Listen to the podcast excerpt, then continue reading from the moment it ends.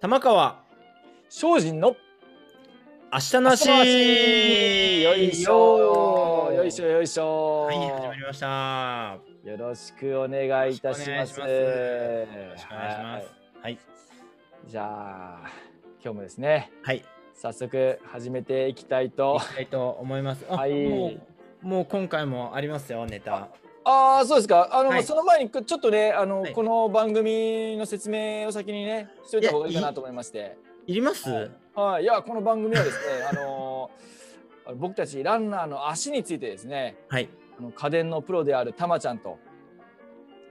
はいいランニングコーチの高岡が、はあー考えていく番組でございます。はいはいもうでもおね、願いしますたはまちゃんも家電のプロとしてはいはいもう卒言っ業ていいのかどうかと。そうですねあの7月31日で家電屋さんを卒業いたしました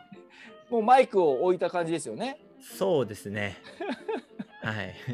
結構最終日はお得意さん来てくれましたね、いっぱい。ああ、そうですか。さすはがトップセールスマンですいね。えいえいえいえ、ありがとうございます。本当皆様のおかげで。まあでも、あのー家電のコーナーはもう僕がか好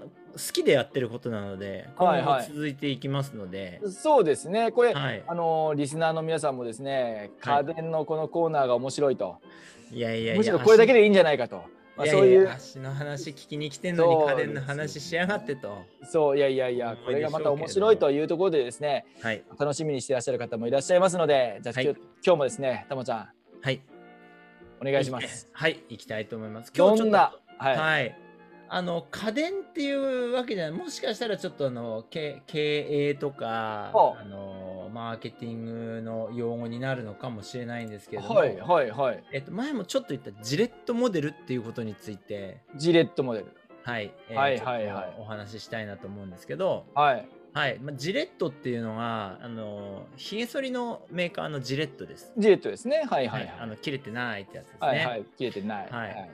あのーそこが始めた、えー商売モデルなんですけれども、はいはいはいあのカミソリ本体をプレゼントしてはいその替え場で稼ぐっていうのがジレットモデル、ジレットモデルですね。はい、ですね。うん、これが結構気づくとですねうん、あの家電量販店に集中してる感じがするんですよ。なるほど他に何か、どんなものがありますっけ他にですねまずプリンタあーあプリンターあーあなるほどプリンターもそうでねすよインクでねそうですそうですインあークプラス紙です。あ紙もあねのねよくできてるんですよあの皆さんかあの写真を印刷する用の紙ははいあれどういう風に作られてるかっていうとはいインクをたくさん吸収するために作られてるんですよ。おなるほど、はい、なるほどだからコピー用紙にえインクいっぱいかけるとふにゃふにゃなるじゃないですか。ああなりますなりますねあの高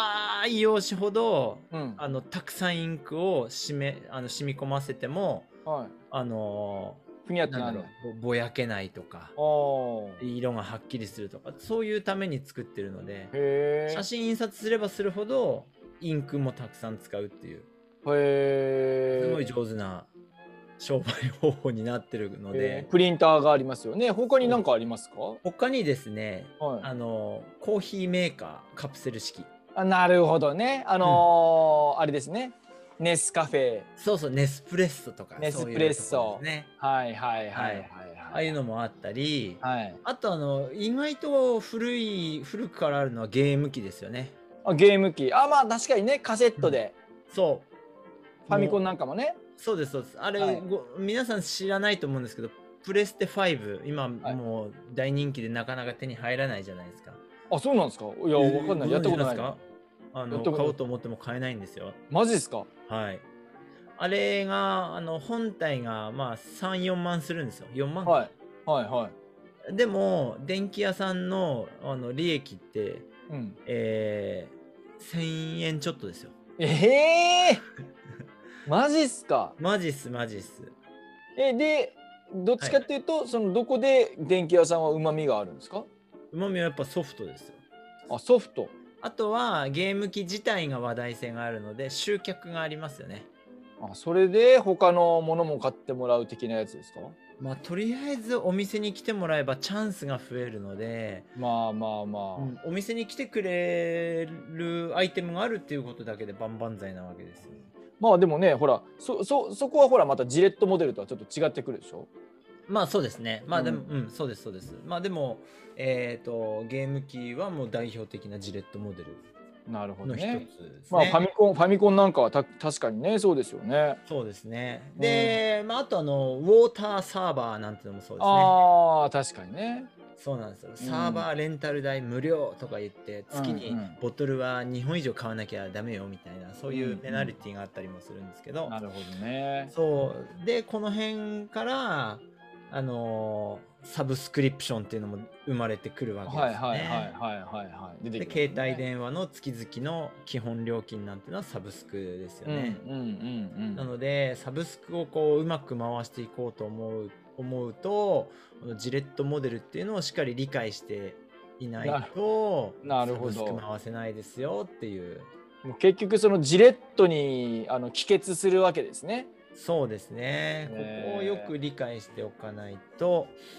いけないなとあとあの電気屋さんに行くとあのそういうあの美味しい話でさあの消耗品で儲かるみたいなそういうもの。のいっぱいありますから、買うとき気をつけないといけないですよっていう。逆になんかあのー携帯電話もはい。結局なんか同じような感じですよね。だってほら、うん本体ははい。まあなんかその安く売ったとしてもはい。通信料で稼ぐみたいなうん。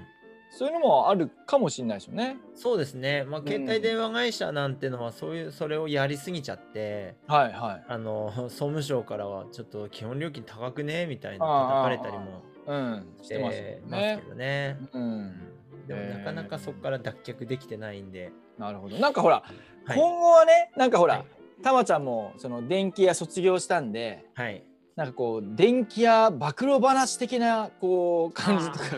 いいです ね。いいですね。いいですね。がいいんですかそ れはあ、いいんじゃないですか。もういいん関です係かないから。本当ですかいやなんかね、なんかこう電気屋さんも家電量販店さんもねなんかやっぱりこう、い、ろいろこう裏が裏があるとかねまあ、裏しかないですよ ね。マジっすか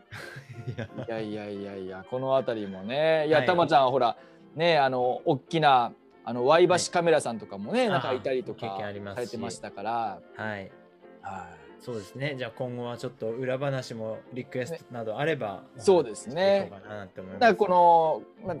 どこういう話聞きたいとかはいあとはそのこのあの家電について聞きたいとか、はいまあ、そういうのがあればですねもうたまちゃんの知識量はもうそいかあもうねあの卒業したとはいえですねはい。あのもうやっぱここはピカイチですからまだまだ今日もなんかな調べてましたけど ね。冷蔵庫好き冷蔵庫調べたり好してました。きなんだな好きです本当に好きなんですね家電が。そうですね。好きですね。やっあぱり。ーいいですね。まあ、はい心ときめきまく、てときめきますよね。そうです家ね。電量販店行くと。あの子供の頃あのおもちゃ屋さんが近づいてきたらワクワクするみたいな気持ちが、うんうんあの家電にはまだありますね。ありますね。ねいやこれはですね、あのアマゾンで買うのと違う体験ですよね。あーそうよですね家電量販店に行くって、まあこれは本屋さんに行くのと結構似てるなと思うんですけど、ああそうですねわかりますね、すごいこう偶然の出会いっていうか、はい買わなくていいもの買っちゃう的な、そうそこが楽しいんですよね、そうですよね。僕もやっぱり接客の時すごくい注意してたのはその衝動買いをいかにすさせるかっていうところなるほどなるるほどなるほどですほね。うん買うの決まってるものはもうお使いでしかないですからそんなアマゾンでいいですからね。そうなんですそうなんです言ったらね、そうなんです、うん、だから、まあうんちょっと、した会話の中で「え何それ?」っていうのが出てくるとうん、これはもう販売員冥利に尽きる感いじでやすーやっねぱ。そこはねやっぱコミュニケーション能力ですねここはね。ああそうですね。はいまあまあまあまあそんなところでですね、はいまあ今日まあたまちゃんは家電ね、えーお店は卒業したんですけれども、まあ、これからもこの家電コーナーは続いていきますのではい、ぜひね、えー皆さん あのコメントをいただけたらと思います。はい、お願いしまはいさあ、はいというところでですね、えーとはい今日の本題に入っていきたいと思いますけれども、す。はい、思いますえー前回のポッドキャストの時にですねはい、えー、うかつにもうかつにもですね、はい。えー予告をしてしまいました。そうです。はい僕ポロッと言,、言ってしまったのがそう元で。ですね、はいえっと前回どんな予告をしたかというとですね、はい。えーヒールと下駄について来週話しますと、そうですね。こういうですね、え ーも不用意うなしなきゃいいのにしなきゃいいのに予告なんかしてしまったばかりにですね、はい。はいまあ、今日はですね、まあ、このはいヒールと下駄について、えーね、もはいうちゃんと覚えてましたよと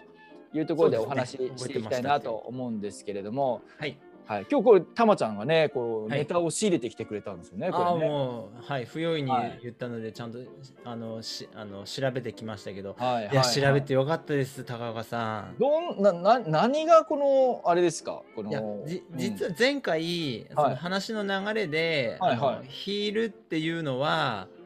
あの昔ヨーロッパで道にあの排泄物ですね、はいはいあの糞とか尿とかが捨てられていたから、そういうのを踏まないようにできたんですよっていううんうんあのちょっとしたねあの、うん小ネタ小ネタをこのネタをね、話そうと思ったんですけどもよくよく調べていくと。うん、まあ、その可能性はかなり低いですね。あ あれあれその可能性は低い の低いですね。マジかはい。だって、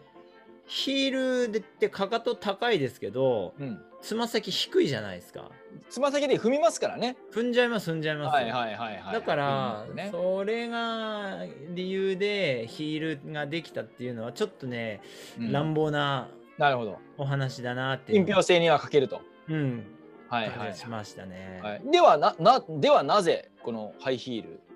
はい、はいそれは番組の後半で。あ嘘 嘘嘘あじゃあまだねそこに行くまでにまだちょっと話がそこに行くまでにあるわけですねあるあるんですあるんですなるほどあのでも道にあの、排泄物があったっていうのは事実らしいんですよ。ああなるほどで通りのうんあの、まあ、家が横に立ち並んでて、うんあの道通りがあってうんその2階とかからこう、外にこうビャッと汚いものを捨ててたっていう文化はあるらしいんですよ。マジっすかうん、だから日傘はそれを防ぐためじゃないかっていう話もあるらしいんですよ。マジっすか本当はいけしからんね、本当けにしからん2階から2階からそんなそんなものを投げるなんてけしからんねいや今の時代ならそうですけど。はいはい今ならそうですけど、まあ、当時はあのーなんだい汚いものは全て窓からっていうマジっすことわざもあるくらいはらあしいですよ。なるほどなるほどそう日陰あの日日傘がねまあその、はいそういう役割を果たしていたと果たしてたかんじゃもしれないかもしれないとかもこれはかもしれない大した調べてないんで、はいかもはいしれはないいんはですいけどあのそれよりもはいあのー道が、まあ、舗装されてないっ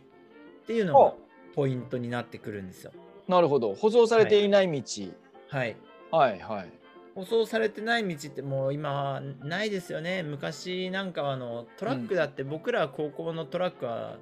土のトラックでしたからはいはいはい雨が降った後やっぱり水たまりができたりぬかるみができたりして、まあそうですねうん、走るう時んちょっと大変でしたよね、そうそうそうそうだからそういう道を、うんあのみんな歩かなきゃいけなかったんですよ。はいはいはいはいということはえっ、とまあぬかるみを歩くためにうん上げ底した方がいいんですよね。あまあまあそのズブってなっちゃうからねズブってなっちゃうかからちょっとこう、はいそこを上げた方がいいとら。いいですね。はいはいはいはいまあそれはわかりますよね、ねはい。で、まあ中世のヨーロッパ、だいたはいいあの15、6世紀くらい、あ16、17世紀くらい。はいはいはいだその時の靴の素材っていうのはうん革ですね。革。川レザーはいだから、えーまあ高価な素材ですから汚したくないわけなんで、はいあのー上げ底をしなきゃいけないと。うんまあ、そういうことで生まれたのがパッテンっていうものなんですよ。パッテンパッテン。パッテンはい。こはいはいれが、まあ、下駄みたいな形をしてるんです。はいはいはいはいで、革靴の上から履く、あの、下駄みたいな感じなんですあよ。ーあの、なんだろう、サンダル、あの、べ、便所サンダルはいはいはいはいみたいなはいああいうのの、アーチをこうさすあアーチを引っ掛けるアーチじゃねえや中足部か、はいはいはい。引っ掛ける部分が、まあ、靴用にこう盛りあ盛り上がってるっていうか長めにできてるっていうはいはいはいはい。そういう形をしてるんですよねパッパッテン。パッテン、パッテンへえ。これね多分ねネットで調べると出てくると思いますよ、はいはいはい。ほんと木でできた下駄みたいなあーでもオオーバーシューズみたいな靴の上からは履く靴みたいななるほどですね。これが、えーとまあ、上げ底になってるんでぬかるんだところでも、うんうんえーうんうん歩けるよっていうものです、ね、これこれがあれですよね。僕も今そのパッテンの、はいパッテンのあ絵を見てるんですけど、はいこれちょっと下駄みたいな感じでいすやよほんね。と下駄ですねなんか鼻の鼻っていうかつま先の長い下駄ですようね、んこれそのまあ下駄だとまあ要は鼻緒があるけども、はいこのパッテンははいまあ要はその便所サンダルみたいな感じであのい側から、足の側からこうホールドするような感じになってるようなイメージですね。そうですねうん、うんまあ靴履いて履くものだからこういう形っていうのはそうかそうかそうか靴を履くこの上から靴を履くんだ。そう靴履いたままこれを引っ掛けるあなるほどですイメージねですねはいはいはいはいはいはい。というのがパッテンで、はいこれがややかかとの方が高くなってるんですよねだから、はいハイヒールの起源になったんじゃないかってこううん言われてるんですけれども、うんうんうん。結構このパッテンっていうのがかなり普及してたみたいでうーんあのいろんな銅像とかで履いてたり手に持ってたりするらしいんですよ。ああじゃあ結構やっぱり履いてたんでしょうね。うん、それくらい世間には広まってた履物うんうんうん。なんだろうなーってうん。思いますね。なるほどですね。そうなんかこれはあれですか下駄日本の下駄とはい。なんかこう相通ずるものがなんかあったりするんですかね。あですね。あの下駄も同じ理由で道がぬかるんでるから、うん。ぬかるんでるところをこう歩けるようにっていうので、あのあ高高くなってますよね。へえ。はい。結局はなんかそういう用途がまずあってはい。この靴の機能っていう感じですよね。そうですうね。ん。やっぱなんかもうあんまりふ踏みたくないものの上を歩かなきゃいけないから、うん。ちょっとこう地面からこう離れてうん。あのーは歯があの歯っていうんですかね歯がついてるっていう、そういう感じですよね。なんかねあのーい今ははい、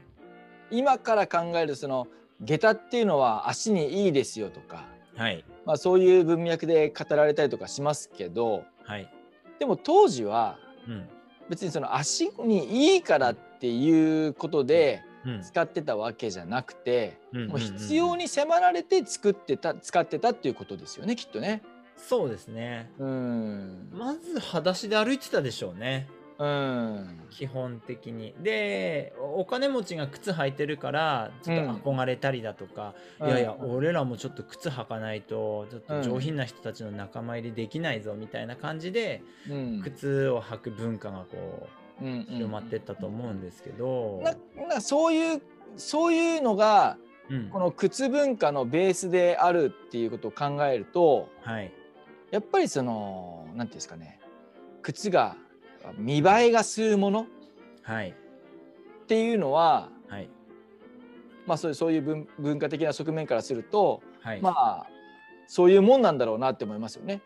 そうですね。そう考えるとやっぱこうトゥーボックスが広いとかはい。そういうのはちょっとかっこ悪いなとか、うんうんうんで敬遠されるみたいなのはまあやっぱりあるのかもしれないですうん。ね知。れないですね。まあ、それを象徴するような履物で、うん、チョピンっていうのがあるんですよ。チョピンなんか今日、なんかパッテンだとか、チョピンだとか、チョピンってかわなんか可愛い感じですよ可愛ね。い感じがするんですけど、はいはいこれもハイヒールの元になったんじゃないかって言われてる履物。はいこれちょっとねあの、はい僕も今見てますけどチョピンねはい。これぜひね皆さんにも見したいなって思いますけど、ちょっとね音声ですからねはい。お見せできないのがちょっと残念ですけれどもはい。これは完全に、あの、なんですかね、シークレットシューズじゃないですけど、もう完全上げ、上げ底で、厚底じゃないです。上げ底、そうですね上げ底スリッパですかね、これは。はいはいはいこれもうあなんのほぼ、はほぼサーカスですねほそうです ね。サーカス並みの、ほぼサーカスです歩ねくのがしんどそうなくらいのはい靴なんですけども。だからまあなんかこういう実用性完全に無視したようなデザインっていうか、はい。こういうのはもうその貴族し貴族、うん。貴族、王族ですうん、ね。が履けないとはい。いうような感じですよね。そうですね。チョピンは、あの、いろんな絵画にも登場してるんですけれども、はい。必ず杖がセットになってるそう です。。まあそりゃそうですよね もうそうっすよね。まあこれね杖ないと転ぶわこれ。転びます。はい。杖もしくはお付きの人ですね。ああそうですね。はい。で肩捕まる人ね。そうそう。肩貸してっていうね。っていう。はい。だそういう人、まあ、結局そういう杖を持つだとかお付きの人がいるだとか、うんあの一般階級の人はできないわけですからうん。あの、まあ、地位の高い人の履物になると、うん。うん。だそうするとみんながそれを見て、うん。ああお金持ってるとあんなことが権力を持ってると、うん。こういう靴がってなるとうん憧れの対象になって、無理して履く人が出てくるわけですよね。そうでしょうね。うんでまあ本当だからそれが、まあ、今のハイヒールっていう、はい、あのーなんていうんですかその価値観とかっていうのもちょっとつながってるかもしれないですね。そうですね。うんつながってると思いますね。なんかこう高貴なとか、はい、うん、なんか敗訴なみたいなそういうところにもちょっとなんかつながってる感じはつなしがまっすてますねね。。やっぱり昔の履物、エジプトのサンダルとかもう先が尖って反り上がってるのも、うんうんあのー権威の象徴だったりするのと通じるところがありますね。そうですね。うん、なんかこう権威を示すためにはつま先細いっていうのはうん、昔からのトレンドなんですね。う、うんん、なんでしょうねこのこのなんかつま先が細いっていうのがその権威の象徴っていうはい。理由というかなんかなんでそうなんだろうっていうのがちょっと知りたいですけどね。そうです。ね。なんか宗教とかも関わってきそうな気はしますけれど、う僕もん僕もちょっと気になってるので、うん、うん、これぜひねリスナーの皆さんでね、あの知ってるっていう方は、はいぜひコメントをねなんかいただけたら嬉しいです教よね。えていただきたいですねうん、これぜひちょっとねこのあのこのズームのこのね、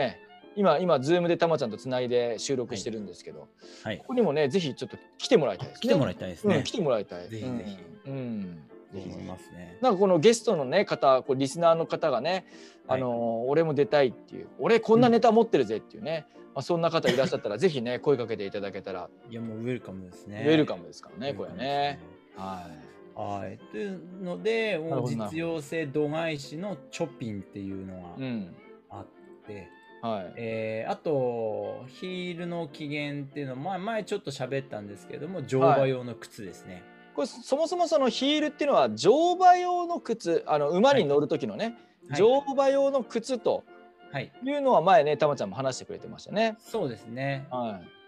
あの、あぶみのところに、えーかかとが引っかかるようい、うに、んスポッと抜けないように、えーかかとをつけてるっていうのがあって、うんうんこれはすごい実用的なので、うん僕これだろうなと思ってます。うんうんうんでやっぱり馬に乗れる人乗れない人っていましたから、うんはいはいはい。まあ、やっぱり馬に乗れるような人たちうんあとは、まあ、う馬に乗ってこう運搬ではなく戦う人っていうのはやっぱり英雄の象徴ですようね、んうんナポレオンの絵画とかでもはいはいはいあはりい。ますけど、うんそういうところからその人の履いてる靴っていうのが、えークローズアップされるっていうのはすごく自然な流れかなっていうふううにん、思いますね。うん、なるほどですね。まあこの辺りの話もですね、大体その、まあまあ本当に史実に基づいてというか、はいまあその昔からの資料があって、はいまあ、それをベースにお話ししてますので、はいまあ、そんなにこう突拍子もない話というわけではないんですよね。ないですね。僕とたまちゃんの想像で話してるわけじゃないので。はい。うんそうですね。で、まあ、かかとの高い靴っていうのは、まあ、今話出てきた中では、えっ、と、まあ、あ上げ底、上げ底で、えーそうなった。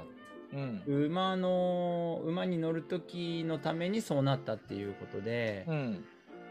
えーなんだろうなしいうーんと日常生活を過ごすために作られてるものではないっていうことうんうですよんうね。んかなりこう非日常のね、うんあの貴族とかそういう人たちが使っていたと。はい、いうところがポイントかなってなるほど。思うんですよ。はい、これがなぜポイントなのかというところですね。そうですね、はい目的を持った靴を目的外で使うとうん必ずその代償が出てくるっていううんうんところが、えーあんまり認知されてないなっていうのがうんこのお話で伝えたいメインのこところになれるんですねこれはですね、まあ、そのさっきのチョピンもそうですけれども、はい、まあ、そのおそらくうんまあ自分のステータスを誇示するというはい目的ではい使われてるような感じがするんですよね。そうですねうん、でなんかこの大いにしてこうやっぱこう日常生活で僕たちが履いてるシューズっていうのは、はいまあ、そういうこうステータス、いろんなうんうんこううんなんかこう俺はこのシューズ履いてるぜとかはいそういうまあこうねそういうのをこうアピールするうんうーん役割っていうのはありますよね。ありますねうんありますね、うんまあ、レアなシューズゲットみたいなのはいはいはいまさにそういう感じですけどそうですね。うんまあ、決してその体の健康だったり足の健康をもとに、えーうん作られたものではなくて、うんえー目的に合わせて作られたものなので、うん目的外で使うっていうのはうんねちょっと取扱説明書見てくださいって言いたくなるようなそうですね。まあ家電のね、そプロとしては、そうなんですはい、はい。ていうまあそれちょっとね、そうところはあります思いねよね。うん。あいや、とうはうんん、あ、あどうぞ。ああとあのこれ今全然ランニングシューズとは関係ない文脈の話なので、はい。あのなんだろう今ヒヒールとランニングシューズのかかとの厚さっていうのはまた別の問題なので、うん、うんそこはこう混同してほしくないなって思いますね。うんうんだランニングシューズでかかとが厚いのは前方向に重心をスムーズに移動させられるようにっていう、うんうんちゃんと目的があるので、うんうんそういったものを、おーあの否定してるわけでもないですし、うんうんううんんそれはまあだまあ結局そのケースバイケースでちゃんはいと使え、使えま使いましょうねと、そうですね、うんうん、使い分けましょうねっていうことですよね。そうですねで、うんなぜだかこの今紹介したあのパッテンだとかチョピンだとか乗馬用の靴っていうのが、あのフォーマルな現場での公式シューズになっていくっていうところがうんちょっとおかしいなって感じるところではありますね。うんうんうんうん、もっとフォーマルな靴もこの一日中歩く営業の方もいらっしゃるわけなので、うん、もっとこう動きを重視したうん靴であった方がいいかなって思うんですようね。うんんなんか、ねその辺がこう人間の意識というかはい、なんかそのこうこうすごいわかんないんですけどその、うん、すごいそのフォーマルなはい装いではい行ったからなんかこう、その相手が喜ぶんじゃないかとか、あまあ、そういう思いとかも多分あるかもしれないし、ー、うんうん逆にその相手側としてもなんかはいそういう装いで来ねえのかよみたいな,、うんなんか大事にされてない感みたいなよくわかんいないけどそういうのを感じる人たちがまだ一定数いるんじゃないかなと。まあそうですねそれもあるでしょうし、僕が感じてるのはちょっと違って、ほいほいほいあ。のフォーマルな現場での装いとかうんそういうもんでしょっってしか感じてないうん自分のこう考えが入ってないあ決まりなんですねあだから履きます、はいはいはいはいだから来ますうんっていう人が多いような気がしますうんうね。んうん足痛いんですけどうん痛いって言ったらなんか自分がダメみたいなうんうん自分が否定されてるような感じで、うんその苦しんでる自分を押し殺すみたいなうんそれぐらいの感じがしますね。うんだそこにこうなんか考えがあればうんもうちょっとこう楽なフォーマルシューズないのかなとかって探しそうなもんですけど、うんうん大半のビジネスマンって全全然探してもいないなっていう、うんそんういう気がしますね。うん、そうですね。なんかこう自分の足のことをやっぱこう、もう少しこう深くなんかねこの間のそのなんなんえっとこの間、えっと、前回はい、話したえっとおなんだっけ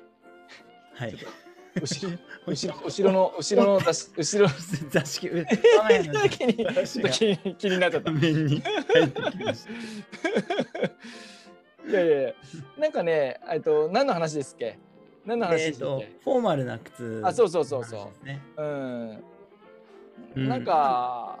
すうーん、やっぱまあそうじゃないといけないようなはい場面っていうのはまああるのかもまああるのかなわかんないけど、うん俺あんまりそういう場面がないからそう高わ岡かさんんない多分 そういうそういう場にあのああんんままりりうん、行かない、行かないですよね一う応ん僕、あの量販店に行く時はスラックス履いて、そうはワいイシャツ着て、はいはい革靴履いてっていうスタイルなので、うんうんうやっぱんそういうのはあのよくよく見るというかうん日常的にフォーマルな場っていうのはうん結構感じてたりしたので。うんうんうだんだからだからこそあのフォーマルなよ装いの中で間違ってるなって感じてることはすごくあるんですよね。なるほどですね。でこれはほら多分はい、あのこれを聞いているリスナーの皆さんも多分感じてることなんじゃないかなと思いますよね。そうですね。まあ、かなり大半の方は、はいおそらくその日常の仕事の中で、はい、まあ、そのそういうシューズをこう、まあ、履いてらっしゃる方が多いんじゃないかなと。うんうんううん。ん、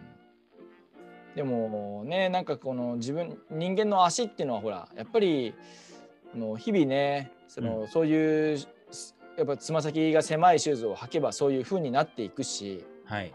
うんできますね。うん、いやあの NHK で特集やってたんですけど、はいはいアスリートたちのはい。超人的な肉体をうんうん科学するっていう、それであの見たんですけどボウサイン・ボルトの、うん、あの体の写真が写真というか映像が出てきたんですけどはいはいはい。すごい外反母趾でしたねなるほどなるほど。はいちょっとびっくりしましたまあでも短距離のスパイクを、うんね、トレーニングでね毎日毎日履いてたらこうなるんだろうなっていう感じなんですけど、うんうん、それよりりもやっぱびっくりしたのはあの測定筋やばいですね、うんうんうんうすんごいもうパッと見扁平足うんなんですけどあの骨を見るとちゃんとアーチが強靭なアーチができてるんですうよ、んうんうんあの土踏まずを埋めるほどの測定筋があるってうんういう、んうんうん。やっぱやっぱそうなんだなすげえなって思いましたね、それってどうやって作ったんですかねそれってね。どうやって作ったんですかねこれって、どう母子外転筋も含まれてると思うんですけど、ん主にそこかなって思うんですが母子外転筋が発達してる割には外反母趾なんだなっていうもしかしたら外反母趾で、あのー外反母趾だからこそなんかそこにしその筋肉に刺激が入ったみたいなことってなんかわかんないけどあるかもしれなあいったりするのか、う、うんんそそこの筋肉が伸びの伸びるわけでしょストレッチされてるわけ。ああそうですねうんそうかそうかあとはもうあの強く蹴れるとうんうん指使いますよね足の指こうんうんこで刺激が入ったのかなとかうんうん思うんですけど、もうんうここまでちょっと鍛えてみたくなります ねでもやっぱりそれって裸足で走ったりとか、はいあのすると多分、あの僕なんかそうですけどはいすごいそこのあの骨のアーチはい骨のアーチと実際の見た目のアーチはいがやっぱちょっと違うっていうか、まあ、そこのうんちゃんとその筋肉でう埋めているような感じああはいはありますけどねなんかその裸足で走っている人たちってすごいこう足の甲とか足全体が分厚いじゃないですか。分厚いですね、うんううんうんうんんうんなんか本来であればまあそういう筋肉のつき方するんだろうなと思いますけどあーやっぱりそ、のシューズでしか走ってなかったりとかするとはいすごいその華奢なんですよね足うが。んうんうんそうですねうんそれはねやっぱすごいある。確かにそうですね、あの新新入社員のあのうちのうちのお店ってもう卒業しましたけど、うん3人入ってきた新入社員がはい。 3人ともかかとをつけたまましゃがめないっていうのがあったんですけどああはいはいはいはい。足見たらすごい華奢でしたねうん。すごいスラッとしててなんかそのもちろんその、足首の柔軟性とかもあるんでしょうけどはいその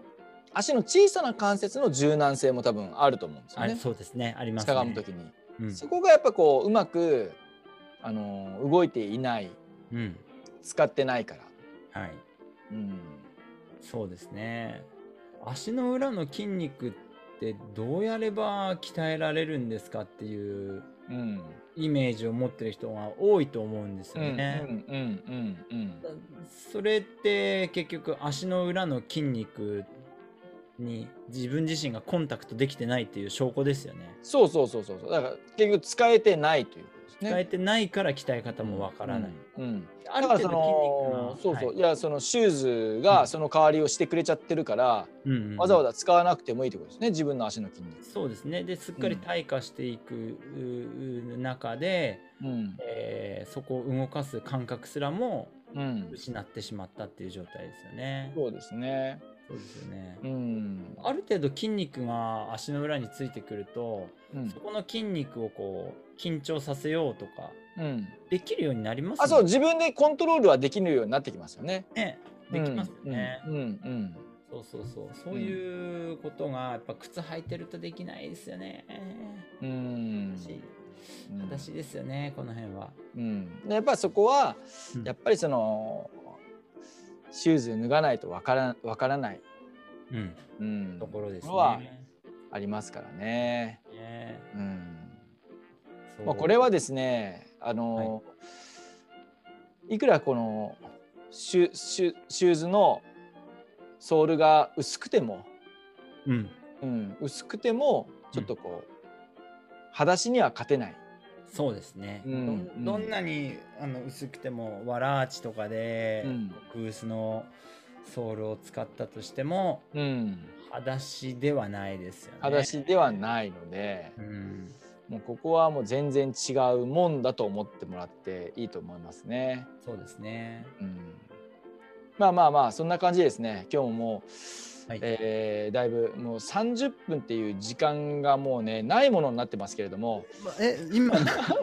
もうもう分じゃないですもうもう40分ぐらいになってますよたまちゃん。あ本当ですかあそんな、はいそう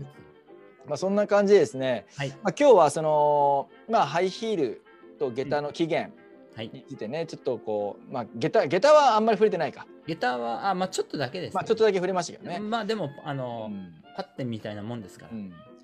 まあその用途がありますよねと。うんもうそもそもそのその履物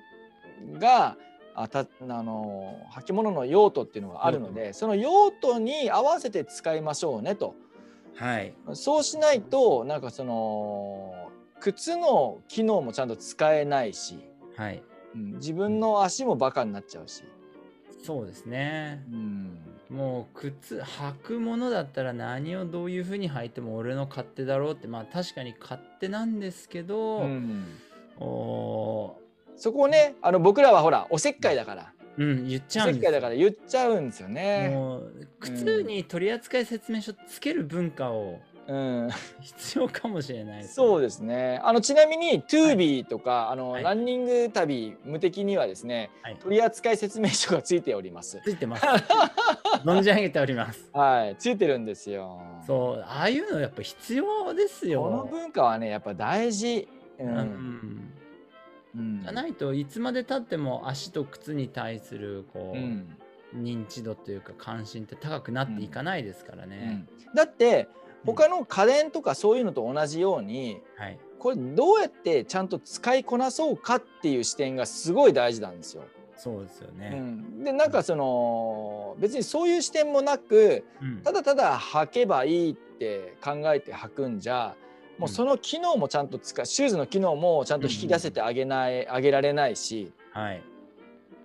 なんかもう宝の持ち腐れですよねせっかくすごい高いものですからね最近のシューズっていうのはね。そうなんですうよ。んうこんこは本当に